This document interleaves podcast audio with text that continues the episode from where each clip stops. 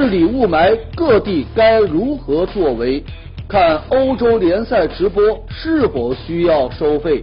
到底是谁策划了大妈拆迁队？更多精彩尽在本期《杂志天下》。观众朋友，大家好，欢迎收看《杂志天下》，我是廖杰，和你一起来关注正在流行的话题。节目开始，杂志封面最新一期财经封面话题是治霾悬念。最近啊。治霾又成了热点话题。北京呢是交出了一份成绩单，说这个二零一四年 PM 二点五年均浓度啊下降了百分之四。同时呢，北京还承诺将投入七千六百亿来治霾。河北呢则是立下了军令状啊，说钢铁、水泥、玻璃不能够再新增加一吨产能，你新增了一吨，党政同责。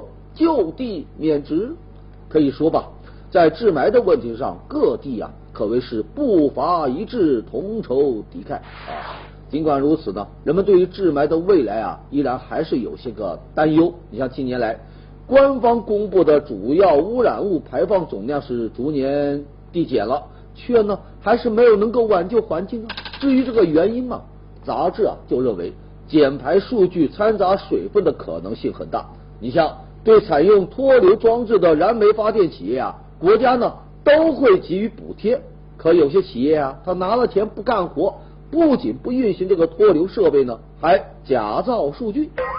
环境污染它绝非一城之事啊，它需要各地呢协调共治。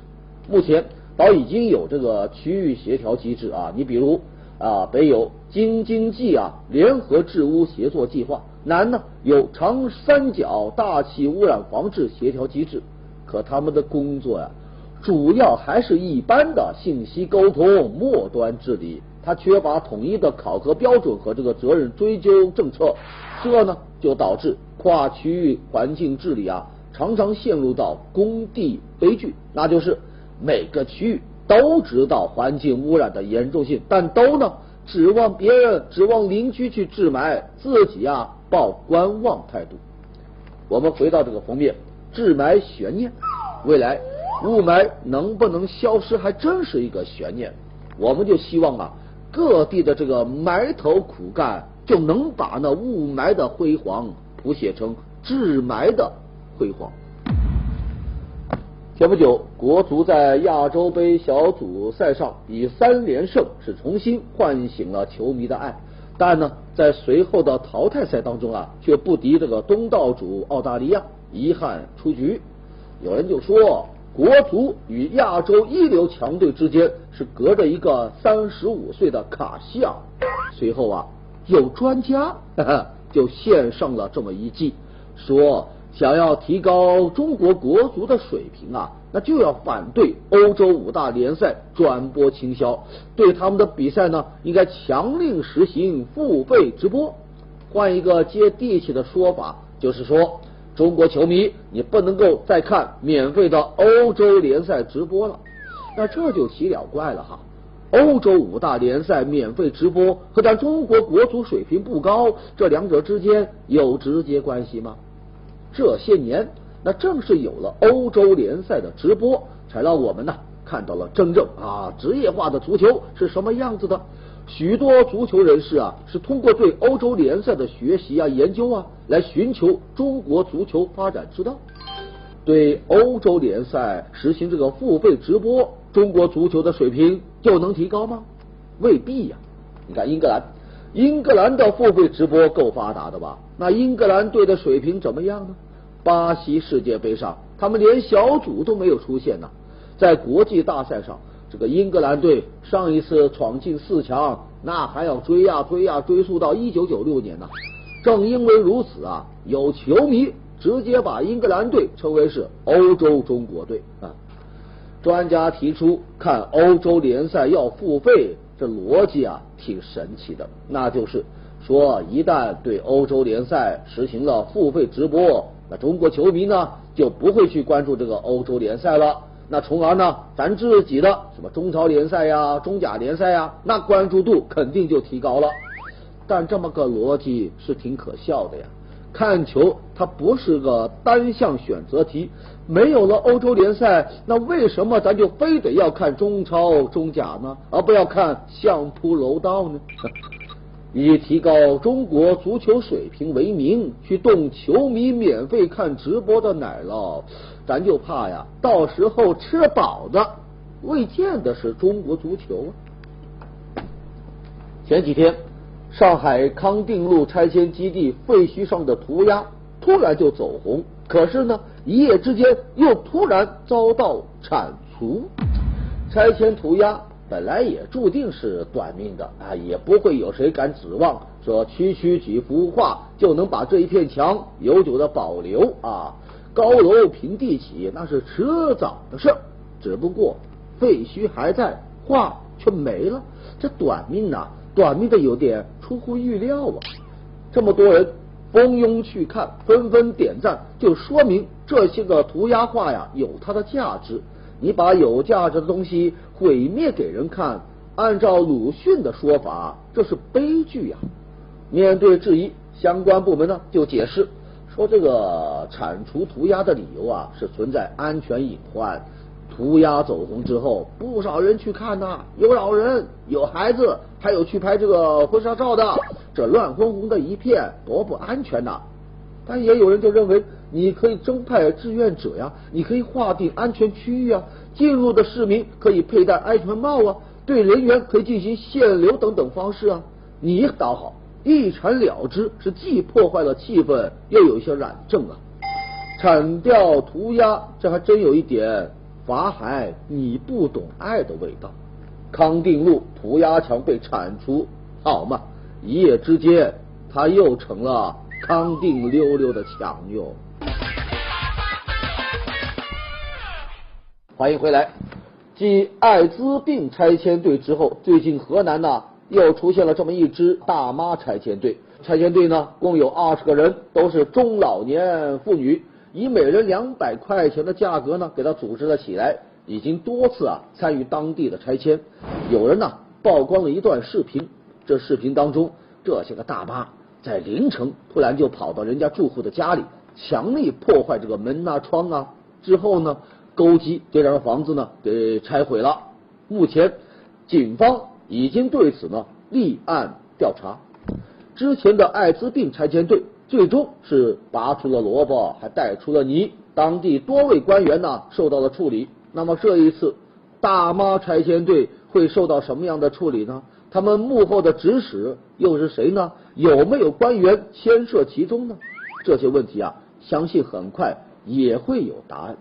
咱不管是艾滋病患者，还是这些个大妈，当地相关利益方将这些人组织起来。对付另外一个群体，这种恶意制造社会矛盾的卑劣手法，竟然能被如此的驾轻就熟、运用自如，并且呢，在拆迁队伍当中常换常新，那着实让法治蒙羞啊！要知道，在这样的法治环境下，在这样的监管环境下，即便是靠艾滋病患者、靠大妈们，你真是拆出了一个光鲜亮丽的城市。也在人们的精神世界留下了一片废墟。咱除了责备大妈，更重要的是要让那背后的谋划者、指使者、纵容者要承担责任。我们就希望啊，这样的拆迁队伍，你别再花样百出、花里胡哨了呀。说这个前不久，广东铁涌镇卫生院涉嫌暗卖出生证。两名当事医生以及这卫生院的郑院长、副院长都被停职了。要说这个现如今电商发达，你出现卖啥的，好像都不稀奇了。可这小孩的这个出生证也被当做商品来卖，这就有点过了线哈。也许有人会认为，一个出生医学证明，他有什么值得大惊小怪的呢？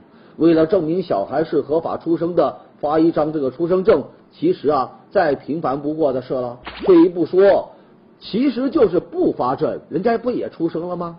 但有专家就分析啊，这买卖的背后啊有猫腻啊。买卖出生证原因呢，无非有这么几个啊。第一，就是小孩的出生信息与所要求的呢不符，就通过出生证来改这个年龄，甚至呢改性别。第二呢，那就是无中生有，他没有生小孩，哎，买了一个出生证明啊，来证明他生了，就达到某些其他的目的。最重要的就是第三个原因，小孩啊，他是通过非法渠道拐来的、骗来的、买来的，想要将他合法化，那就必须要买这么一个出生证明。总而言之吧，那些出生证的买家呀，都游走在法律道德的灰色边缘。而这当事的医生啊、医院呢，则直接违反了相关的法律法规。要我说，对于这样暗卖出生证的行为，咱就应该不留一丝余地啊，严厉打击，千万别让受害的孩子啊，像那电影唱的那样啊，让风吹熄了蜡烛，在黑暗中独自漫步。是否吹熄了蜡烛，在黑暗中独自漫步？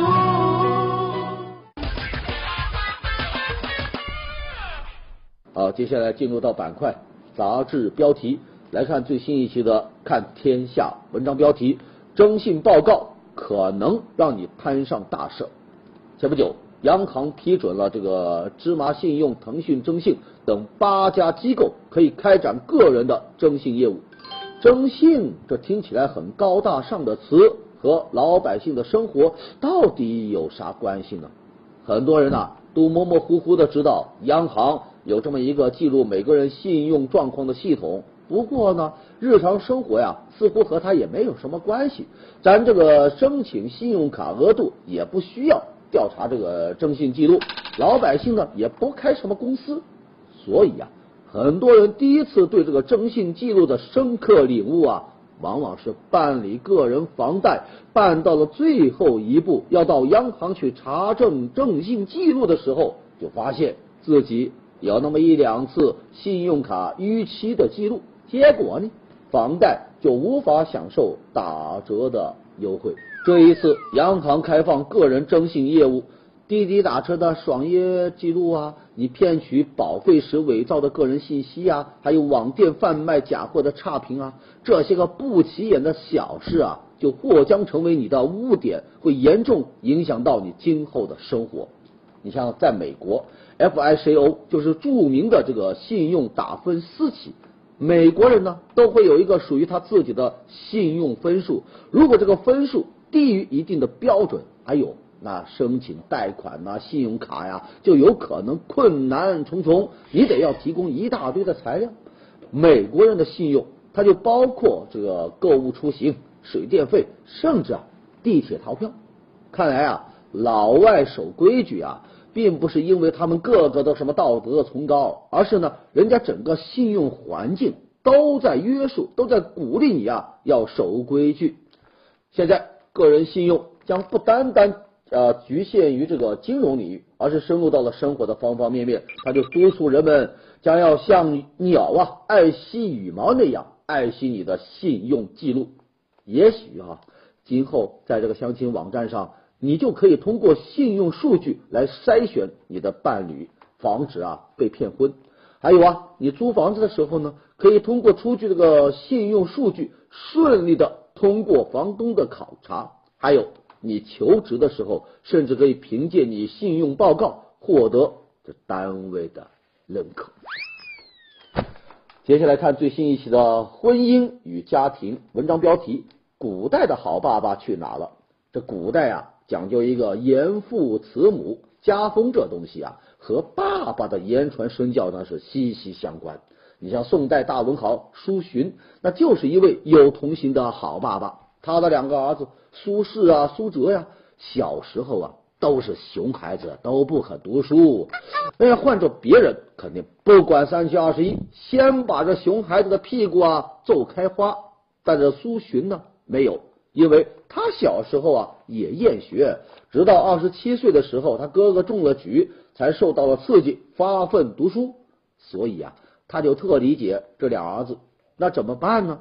他决定玩这么一招，欲擒故纵啊！每次孩子们玩的时候呢，这苏洵呐就在旁边看书，时不时呢看着书呢还说：“哎呦，太搞笑了，好有意思啊！”等着俩孩子跑过去一看，他还赶紧把书藏起来不给看，神秘兮兮的。咱知道啊，小孩呀都有逆反心理，老爸这么宝贝，那书肯定是好东西。兄弟俩这不齐心协力，就趁着老爸不在的时候啊，把那书偷过来。这么辛辛苦苦偷来的书，哪能不好好看呢？哎，这一来二去呢。哥俩看书啊，看上了瘾，这一辈子啊都没戒掉。后来都成了文学大拿，这父子仨呀被称为是苏门三学士。另外，这个最有远见卓识的古代好爸爸，当属曾国藩。官二代，他最大的毛病就是骄奢淫逸，四体不勤，五谷不分。曾国藩家的孩子啊，却没有这毛病，因为从小呢。就被亲爹要求啊，要下田种地。更超前的是哈，这曾国藩呢，尊重孩子，鼓励孩子啊做自己。你像他大儿子曾纪泽，他喜欢西方的文化，三次 高考都落榜了。曾纪泽啊，就对曾国藩说：“我不想考了。”曾国藩立马同意，支持他去研究你喜欢的西学。后来啊，曾纪泽就成为了著名的外交官。还有他的二儿子曾纪洪。喜欢数学，在古代研究数学那是小技，相当于木匠啊。但这曾国藩呢，就支持孩子你发展自己的兴趣吧。曾纪红后来呢，果然就成为了数学家，人家呀计算出了一百位的圆周率呢。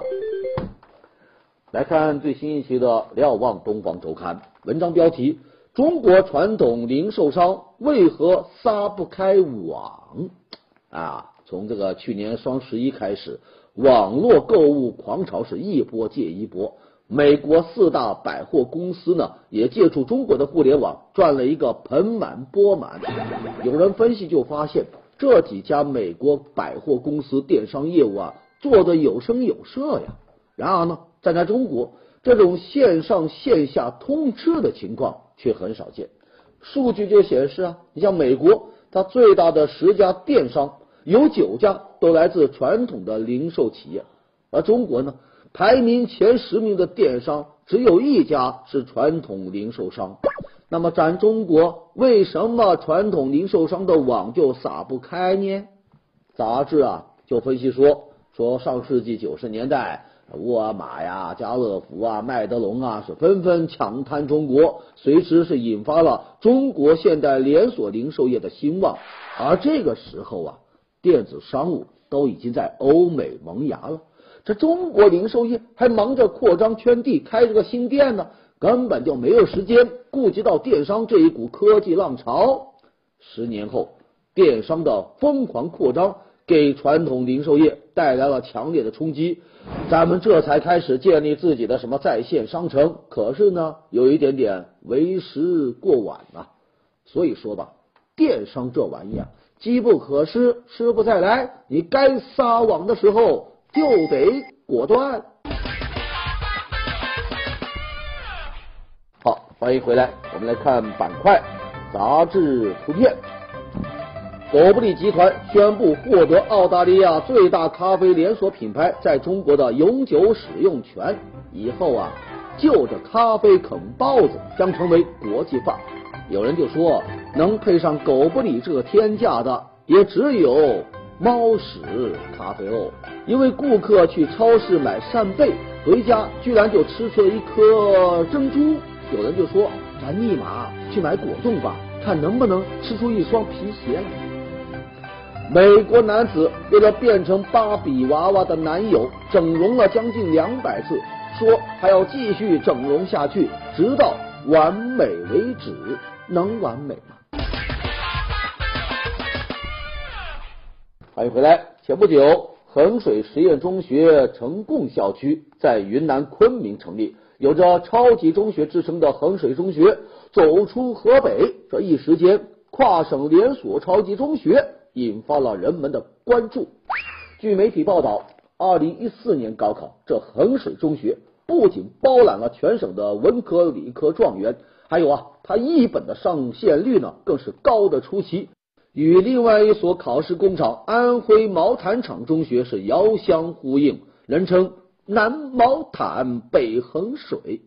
说起来，名校开分号这种连锁模式啊，在国外很常见，但主要啊是大学，像这样的中学来跨省开分校是比较罕见的。要知道啊，分校它不是简单的校名复制、什么模式复制、硬件复制，人家更重要的呢是办学理念。学校的文化、师资力量、教学管理这些核心要素的传承，特别是办学价值观的形成，你不是简单挂个牌就能解决的，绝非一分就灵、一分就成啊！另外，对于这样的超级中学连锁扩张，有人还担心啊，分校与主校看似一脉相承，背后啊却极有可能暗藏猫腻。之前就有新闻说，说这个某地产商。以名校分校的噱头推出了学区房，然后呢，这楼盘和学校利益共享，哥俩好啊。像这种名校，那开分校就免不了是挂羊头卖狗肉。此外，人们疑惑的是，考试工厂这种唯分数论的教学模式，真的就值得这么大张旗鼓、大规模的推广吗？这对教育来说，它会不会是一种倒退呢？超级中学办连锁分号，咱怕就怕素质教育多少年，一分就回到了十年前。最近在河南郑州，有市民发现，一进到地铁啊，那手机就没信号了，打不了电话，发不了短信，上不了网。经过一番调查，才知道原来啊是当地某通信公司啊迟迟没有向地铁公司支付相应的费用。于是呢，这地铁一怒之下就切断了信号。您可别小看这短暂的失联呐，这要是在地铁上遇到什么紧急情况，就会给乘客带来很大的困扰，甚至呢造成巨大的损失。你像在地铁手机信号消失的这一段时间，果然就有乘客因为和业务公司啊联系不上，黄掉了一大笔的生意啊。进入地铁的乘客。只要你持有办理了相关业务的手机，那也就意味着他既是地铁公司的客户，也是通信公司的客户，就理应得到两家公司的服务，权益呢也应该得到保障和维护。但是到了这里呢，两家公司啊，因为费用的纠纷，就让消费者成了牺牲品，但是神仙打架，百姓遭殃啊！所以在这呢，我们就希望咱相关方要尽快的协商，要开通。地铁手机的信号应该让它成为一个永不消失的电波呀！好，继续说这个去年国家卫计委啊发布了一项通知，就是要求医患双方要签署这个不收和不送红包的协议书。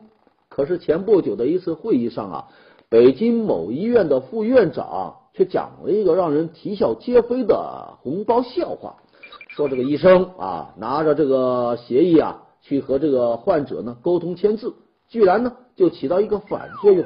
有些患者啊见到这个协议书啊很是惶恐，立马一拍脑袋啊恍然大悟，表态说：“哎，不好意思，医生啊，我刚住进来，红包还没有包好，抱歉哈。”医生就解释啊说：“你不用给红包，我不能收的。”结果当天晚上呢，那惶恐的病人硬是把红包给你送了过来。这是让人听了之后是哈哈大笑，不过笑完之后更多的是苦涩。您瞧瞧，拒红包协议咋就成了送红包提醒呢？一个出发点是廉洁的举措，为何却又生了腐败呢？